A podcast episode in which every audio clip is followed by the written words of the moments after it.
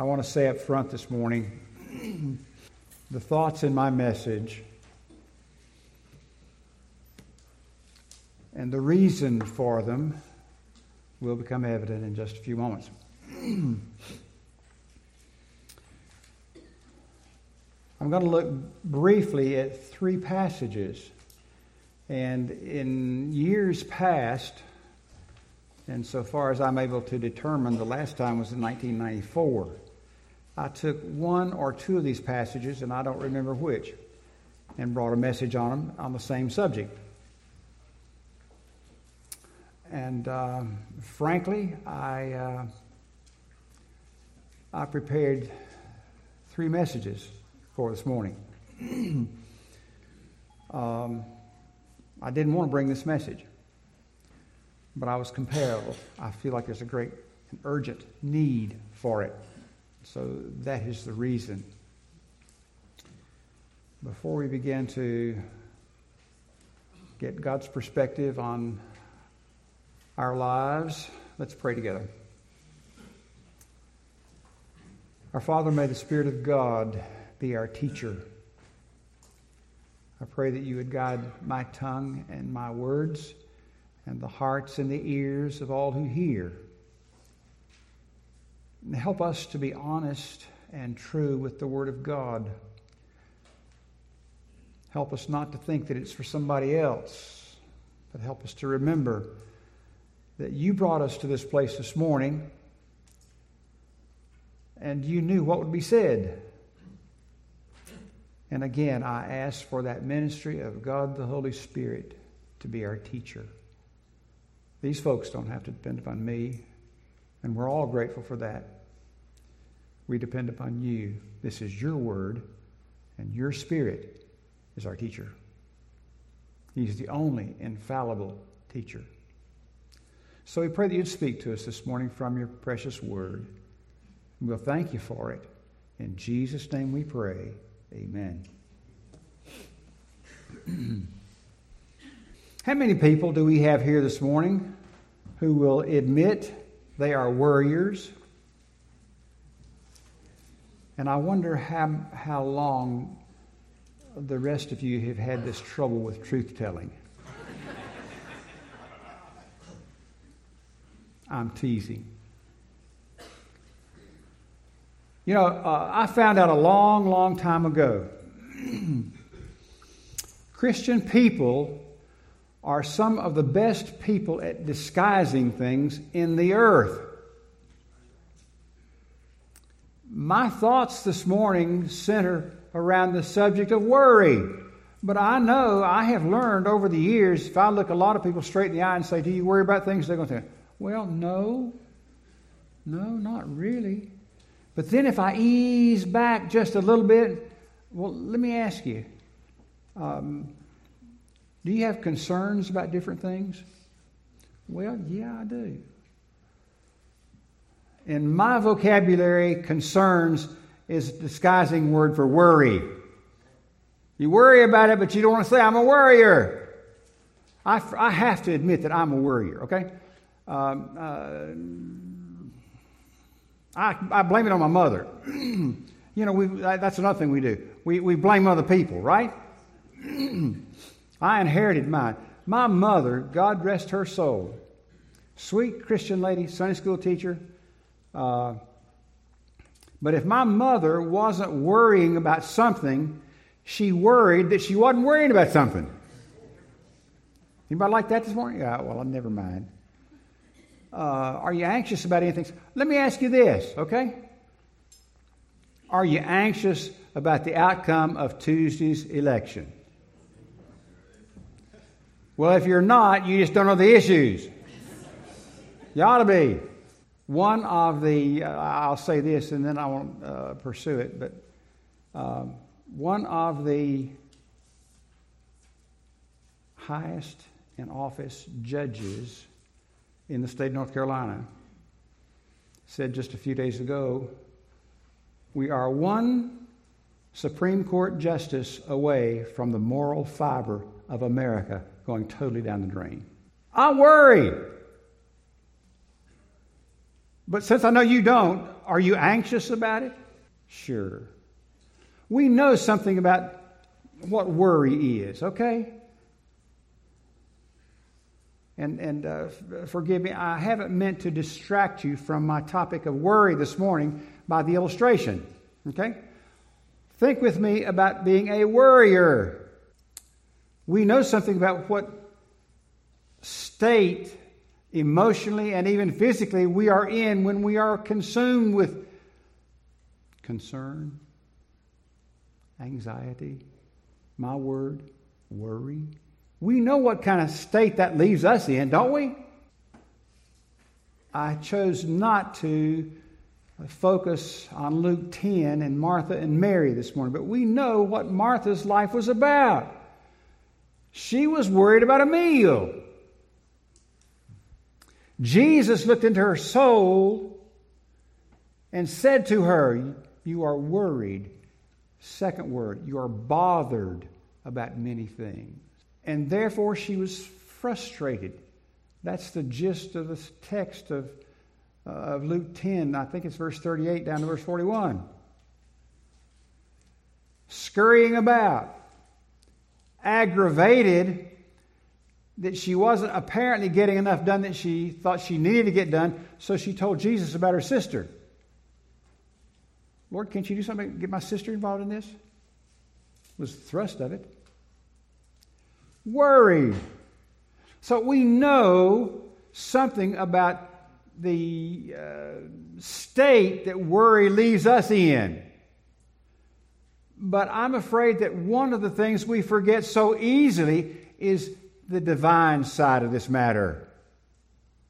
I'm not here to talk to you about the, the, the uh, anxiety uh, inwardly, the tumult externally.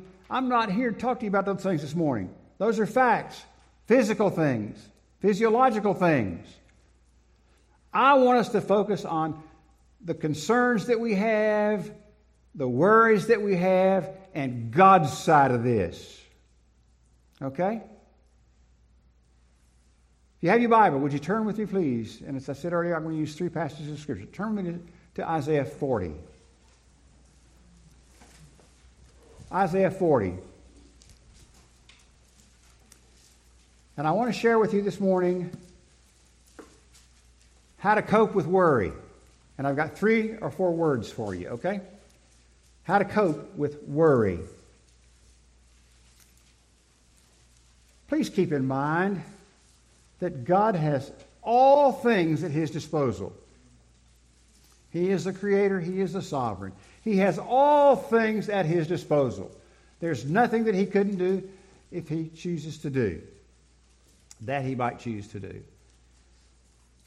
So when God our Heavenly Father, in His inerrant word, says, This will help you with cope with worry, then that's what we need to do. Forget the over the counter stuff. This is what we need to do. This is what we need to be consumed with. And the three passages. First is Isaiah 40. This chapter, now please, uh, I sought for some other word to use for this first step in coping with worry. But it's used in the text. I can do nothing else other than use the word that's used in the text. Chapter 40 of Isaiah talks about the willingness to wait. I don't like that word. Do you? I really don't. And a lot of us are geared so that I don't want to wait to do this. If we're going to do it, let's do it. Any of you like that? We'll do this tomorrow. The only thing I want to do tomorrow is yard work. I want to do that. And tomorrow I'd just soon say do it another day. Wait. Wait is the first word in coping with worry. Isaiah 40, verse 31, is an old and familiar promise. It is a blessed promise. And I would, I would wager that 70, if I were given to wagering, I would wager that uh, 80 or 90% of the people in this congregation could, this morning could quote most of this verse. 4031 Isaiah. Yet those who wait for the Lord will gain new strength. They will mount up with wings like eagles. They will run and not get tired. They will walk and not be weary. This verse needs to have the stage set for it. Uh, it is so greatly loved, memorized, that we forget there's a background to this. 4031 of Isaiah comes, is a verse that comes on the heels of an argument. The people of the land of Israel were arguing with the Lord God. They were, as it were, pointing their finger at God and wondering why he wasn't working. Look at verse 27, same chapter. Why do you say, O Jacob, and assert, O Israel, my way is hidden from the Lord, and the justice due me escapes the notice of my God? The children of Israel were, as it were, I think, at least in, in, in some way, maybe not uh, physically, but then maybe, pointing their finger at God and saying, Don't you see what's going on? You're saying that your way, your walk in life, your situation in life, you're saying, he says in verse 27, that it's hidden from the Lord. And the justice that's due me, said, uh, this is what the, the children of Israel said, the justice that's due me, I'm not getting. 4027, those are the words of a, a worrier. First of all, the warrior thinks God's gone. God's not there anymore. So I have to take charge of things.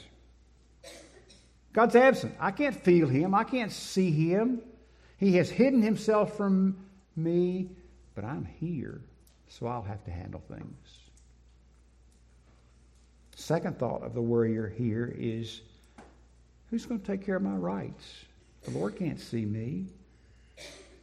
The justice due me, the rights due me, escape the notice of my God. And in the midst of this debate, Isaiah writes in verse 28 Do you not know? Have you not heard? The everlasting God, the Lord, the creator of the ends of earth, does not become weary or tired. He is understanding. His understanding is inscrutable. I don't know that I had ever thought about this before. Mm, to some degree, because of the last verse of the chapter, and, and I'm afraid, like a lot of people, I just latched on to chapter 40, verse 31, and never did really put that into context. And I don't know in all my years of being in the pulpit that I've ever put it together as the Spirit of God led me this past week. Isaiah 40 is a chapter of questions. Let me show you. 40, verse 12. Go back to verse 12. Who has measured the waters in the hollow of his hand and marked off the heavens by the span and calculated the dust? And I'm not going to go on. He's asking questions. Who's done these things? Now, the answer to all these questions basically is no one. Okay? But the questions begin in 40, verse 12. Verse 13. And I won't read all these questions, just the first part of them. Who has directed the Spirit of the Lord? Next part of this is who's been his counselor. Drop down verse 18. To whom then will you liken God? Or what likeness will you compare with him? Verse 21. Do you not know? Have you not heard how it has it not been declared to you from the beginning? Have you, mis- have you not understood from the foundations of the earth? Verse 25 To whom will you liken me? Verse 28 Here's the question Do you not know? Have you not heard? And I read the rest of that a moment ago. What's the point? What's the point? Verse 28 is all about, don't you know? And haven't you heard? Lift up your eyes. God is everlasting. And the point of the particular situation is These people are arguing with God. And Isaiah comes back, and the Word of God says, Your situation, whatever your situation is this morning, whatever you are concerned about, whatever you're anxious about, whatever you are worried about, is not beyond the knowledge of God. It is not outside of His knowledge. He is the everlasting Lord. That means He is over all, He is above all, He is through all, He is in all, and He is certainly aware of our circumstances. Further, He's the Creator, and therefore He has the power to handle our situations. I hope for many of you who have taken the last verse of chapter 40 as your as one that you just hold on to and cherish that's a good thing. But i hope you will remember the context that it's in all the questions that are put to israel about the lord and every one of them has to be answered no one there's no one the context is marvelous. Isaiah says, Look up, look up. And going through his questions, he, he, he would say, What is God like? And his responses are, some of them anyway, He is creator, He is omnipotent, He is omnipresent, He is here, He is full of compassion and goodness. He will never do you wrong. May I say that one again? He will never do you wrong. He will not turn his back on you when you need him. He may not move in our timetable, but you see, he's everlasting. We have our three score and ten, and we want God to move now. Isaiah says God is everlasting. And I think the point there is he will hear, He will answer, He is omnipotent, but He is everlasting. And He doesn't move on the timetable of mere mortals. He may not answer when we want Him to answer, but He knows. He will not fail. And to me, it gets better and better. Look at what he does with this great strength of his. Look at verse 29. The second word of the verse is a word of grace. Look at it. 40 29. He gives strength to the weary, and to him who lacks might, he increases power. A word of grace. He gives. You know, sometimes don't we think, aren't we tempted to think, if I were just younger, if I were just five years younger, if I were 20 years younger. But let me say to you, youth is not what we need. Youth is not what we need. The youth, look at it. Verse 30. The youths grow weary and tired. Youth isn't the answer. Well, sometimes I think we say, if I were only in better physical condition, if my back just weren't in the shape that it's in, or if my knee wasn't in the shape that it's in. But you know, even the vigorous stumble. Look at your Bible. Second part of verse 30. The vigorous young men stumble. And then he adds uh another qualifying word. They stumble badly. So it's not youth, it's not strength that we need. What do we need? Answer verse 31. Yet those who wait for the Lord will gain strength. They will mount up with wings like eagles. They will run and not, be, not get tired. They will walk and not become weary. Now, I know that no doubt there's somebody here this morning you tend to be a little bit impatient. And I have said the first step in coping with worry is to wait. And you maybe are thinking that there should be some profound new insight, some new counsel here to help me cope with worry. And you might not like this word wait. But put chapter 40 into all of its context. The argument and this promise comes out of that argument. And the questions from Isaiah are cogent, they are important, but I know I've got clay feet just like you do. I don't know of anything harder to do than to wait. I would suggest to you that worry and waiting cannot peacefully coexist. And what I mean by that very simply is if we're worrying, we're not waiting. And if we're waiting, we're not worrying. I don't think you can mingle those two things together. Going to be doing one or the other. Look at verse 31 again and, and uh, take this progression to heart. Those that wait gain strength. And then those strengthened will mount up with wings like eagles. They will run and not get tired. They will walk and not become weary. At the end of the day, you won't feel exhausted because you have worried all day and tried to work out your own plans in your own strength. Wait on the Lord. Calm yourself. Put the brakes on. Look up.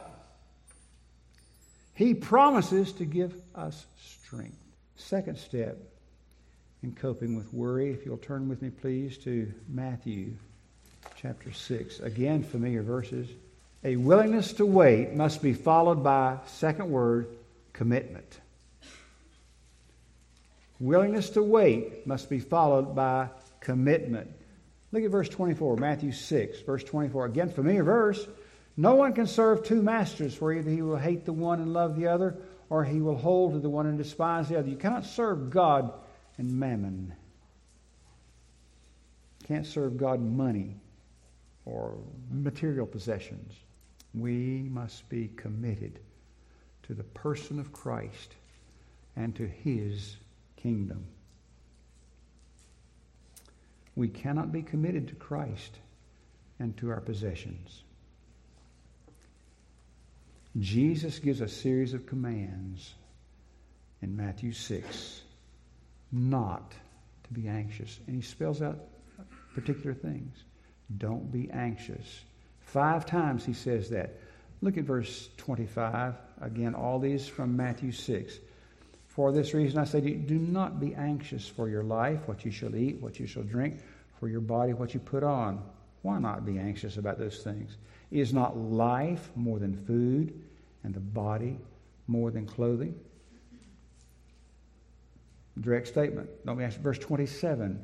And which of you, by being anxious, and we'll get to that again in just a moment. But the implication in verse 27 is don't be anxious. Implication in verse 28 is the same. Why are you anxious about clothing? Verse 31 do not be anxious then. Don't worry. I should have said this a moment ago. The word anxious in Matthew is the same word as worry translated in other places in the New Testament. Okay? So we're still talking about worry. Don't worry about these things. Verse 31 Don't be anxious then for saying, What shall we eat? What shall we drink? With what shall we clothe ourselves? Uh, verse 34 Do not be anxious for tomorrow.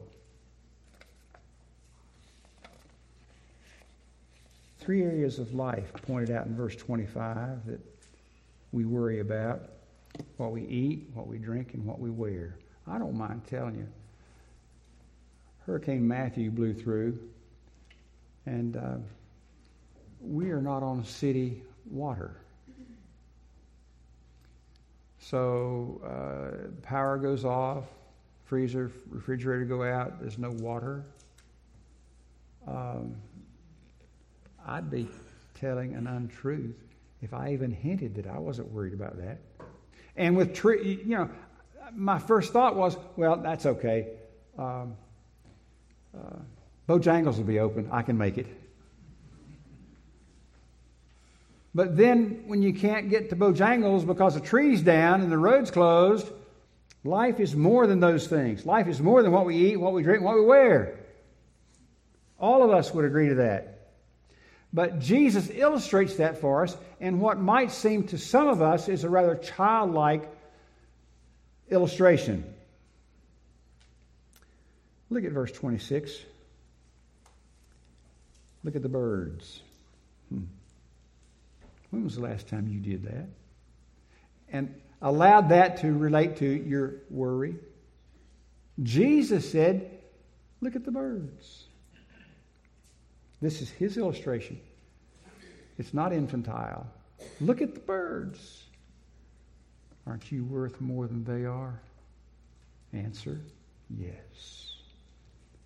And God will take care of you. Verse 27 shows us that we worry about things we cannot change. 27. And which of you, by being anxious, by worrying, can add a single cubit to his lifespan. Now, there's some question at the end of verse 27 lifespan. Um,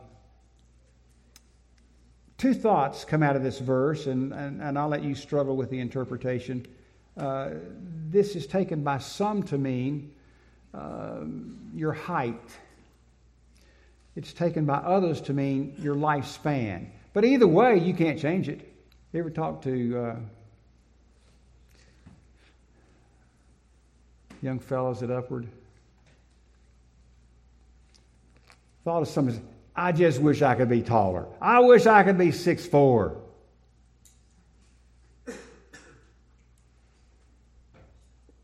Can that little boy or that little girl change their height? No. But I've talked to a lot of little boys that are worried about it. What about your lifespan? You know, uh, God speaks about three score and ten in His Word. Let me ask you, can you make it three score and eleven? You can worry about it till kingdom come. You can't change that. But we worry about things we have no control over whatsoever. Please pardon my vernacular. I, I, I only do it for emphasis. Ain't that a shame? You can't change it. Why worry about it? Why worry about it even if you could? But the point right now is you can't change it. So why worry about it? Verses 28 to 30 refer to clothing. It seems to me the question here is Is God able to clothe all who belong to Him? Answer yes. Yes. Again, another illustration. Look at the lilies. Look at the lilies. They don't toil, they don't spin, they don't work, but God fits them in a way that even Solomon couldn't do. Now, if God takes care of the lilies and the flowers that way, will he not provide clothing for his own? Answer yes. Then 634. Therefore, do not be anxious for tomorrow, for tomorrow will care for itself. Each day has enough trouble of its own. You've already acknowledged that there are many in this room who are worried about Tuesday. And today's Sunday. We run way ahead. You know what, dear people? Somebody in this room is going to say, Yeah, but, I know, I know, I know. But do you know that the Lord might come before Tuesday? Thank you. And if the Lord comes before Tuesday, so be it. And we've worried about it for nothing. And if he doesn't come, he'll still take care of it. Worry caused sweet, godly, loving Martha to scurry about. You know, folks, I've thought about this most of the week. We call God our Father, don't we? If you're a Christian, you call God your Father, and He is. But worry causes us to live as orphans. We call God our Father. And worry causes us to live as though we had been orphaned. Our need is to wait, and our need is to be committed to the person of Christ and to his kingdom. You know, if I believe this, if all of us believe this, we'd be easier to live with. We'd be easier to get along with. We'd be better mates. We'd be better parents. We'd be better friends. God is our Father. He has never failed, nor will he ever. So we wait and we maintain a commitment to the person of our Lord and to the kingdom of God. Wait, commit. Third is in Philippians chapter 4, verse 6. Well, 6 and 7. Philippians 4. Turn with me there, please. Look at verse 6. Philippians 4, 6. Philippians chapter 4. Verse 6 Be anxious for nothing. Same word, anxious, translated here. Worry is what it, same word. Be anxious for nothing. Nothing doesn't leave us a whole lot of room, does it? Be anxious for nothing. Don't worry about anything. But in everything by prayer and supplication with thanksgiving, let your requests be made known unto God. Third word, in coping with worry and how. Wait, be committed. Third, pray. Wait, be committed, and pray. At this juncture, drawing to a close with a message, one thought presses in on me and that is we've got people seated in this room this morning that might, I'm not saying will, I'm not saying have, but I'm saying somebody here might say or think, I'm glad Pastor encouraged us about this matter of worry this morning. I sure hope my wife will listen to that. Or I sure hope my husband will listen to that and you won't be brazen enough to do it. But there's somebody sitting here, there's some lady sitting here that wants to, did you hear that?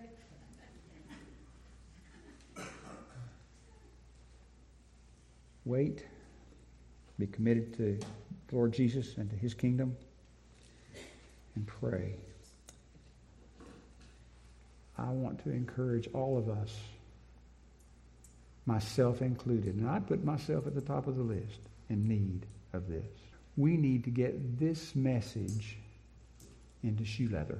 What good is it to come to church and hear these things, and, and then when you, when you leave, you forget them? Not about to put it, any of it in shoe leather because I can't remember it. And I haven't taken the time to write things down. Three words. You know what they are now? Don't look at your notes. Do you know what they are? Wait. Somebody tell me the second one. Commit to the Lord. And the third one is to pray. May I close with this thought? There is one person who, in my opinion, needs to worry, needs desperately to worry.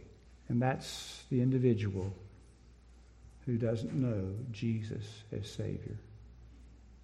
My dear friend, you better worry for all you're worth. Not that you're going to change anything. Unless worry brings you to the foot of the cross. You see, a person who doesn't know Jesus as Savior doesn't have a Heavenly Father. This old saw about the fatherhood of God is heresy. God is not everybody's father. He is the father of those who've trusted Jesus Christ personally. He is their father. They have the right to claim him.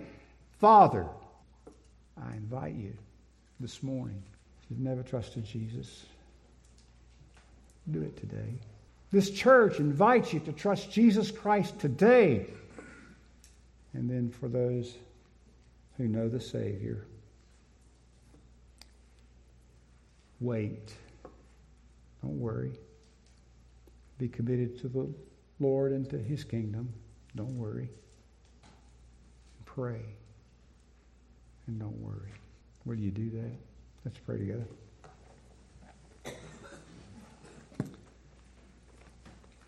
Lord, whether we are absolutely candid or not, all of us worry about something. We smile, perhaps, when we read the story of Martha and Mary and think that we'd never be Martha in that situation, but we would. I pray, Lord, that you would forgive us for at so many times living as though we were orphaned, as though we don't have a Heavenly Father. Forgive us, O oh God. Help us so to be willing to wait on you, to be firm in our commitment to you, and to pray that we won't be worriers. This can only happen by your grace and by your enabling. We ask for that today. In Jesus' name, amen. I hope your testimony is I was glad when they said unto me, Let us go into the house of the Lord. Greet our guests, visitors. We're glad you're here and do honestly and firmly hope that you will come again. It's been a pleasure and a benediction to us here at Wake Chapel to have you worship with us. Craig Deal is our deacon of the day, and Craig's going to come and dismiss us. One word. Um, nominating committee will meet. Nominating committee will meet for just uh, maybe 10 minutes or so in the church parlor as soon as we're dismissed from the service. Craig, if you'll pray for us, please. Pray with me, if you will. Gracious Heavenly Father, thank you for giving us the blessing of arising today, putting our own feet on the floor, and coming to your house to worship. That in itself is a blessing. Another day of life, another day of opportunity to serve others, to receive your blessing, to work and worship together in your house. And we're grateful for all that you have given to us. Father, as Ross has reminded and challenged us today from your word, we just ask that you would help us not to worry. We ask that you would help us to wait. If we truly have faith, Father, that you will provide for our needs, then surely the, the means and the timing in which you do that should not burden our hearts. Help us to be committed to you and to you alone, not to our own strength or to someone or something else, but solely and completely to you. And help us, Father, always to pray for all things, knowing that many things come into our lives, both good and bad, and often none of those things are permanent. We can seek to know you, to commune with you, to give you the glory and the praise to ask for relief for the, the deeds of others, to bring healing, all through prayer. And we just ask that you would commit us and convict us of the need to pray in all things and all ways each day. Father, we pray especially today for our mission of the week, Pioneer Missions. Uh, David, Sonia Cram in Cambodia, as they continue to give their lives in missions there, evangelism, discipleship and church planting. Father, it's a great day. Thank you for giving it to us. Help us to use it in a way that's pleasing in your sight. All things now we ask in Jesus' precious holy name. Amen.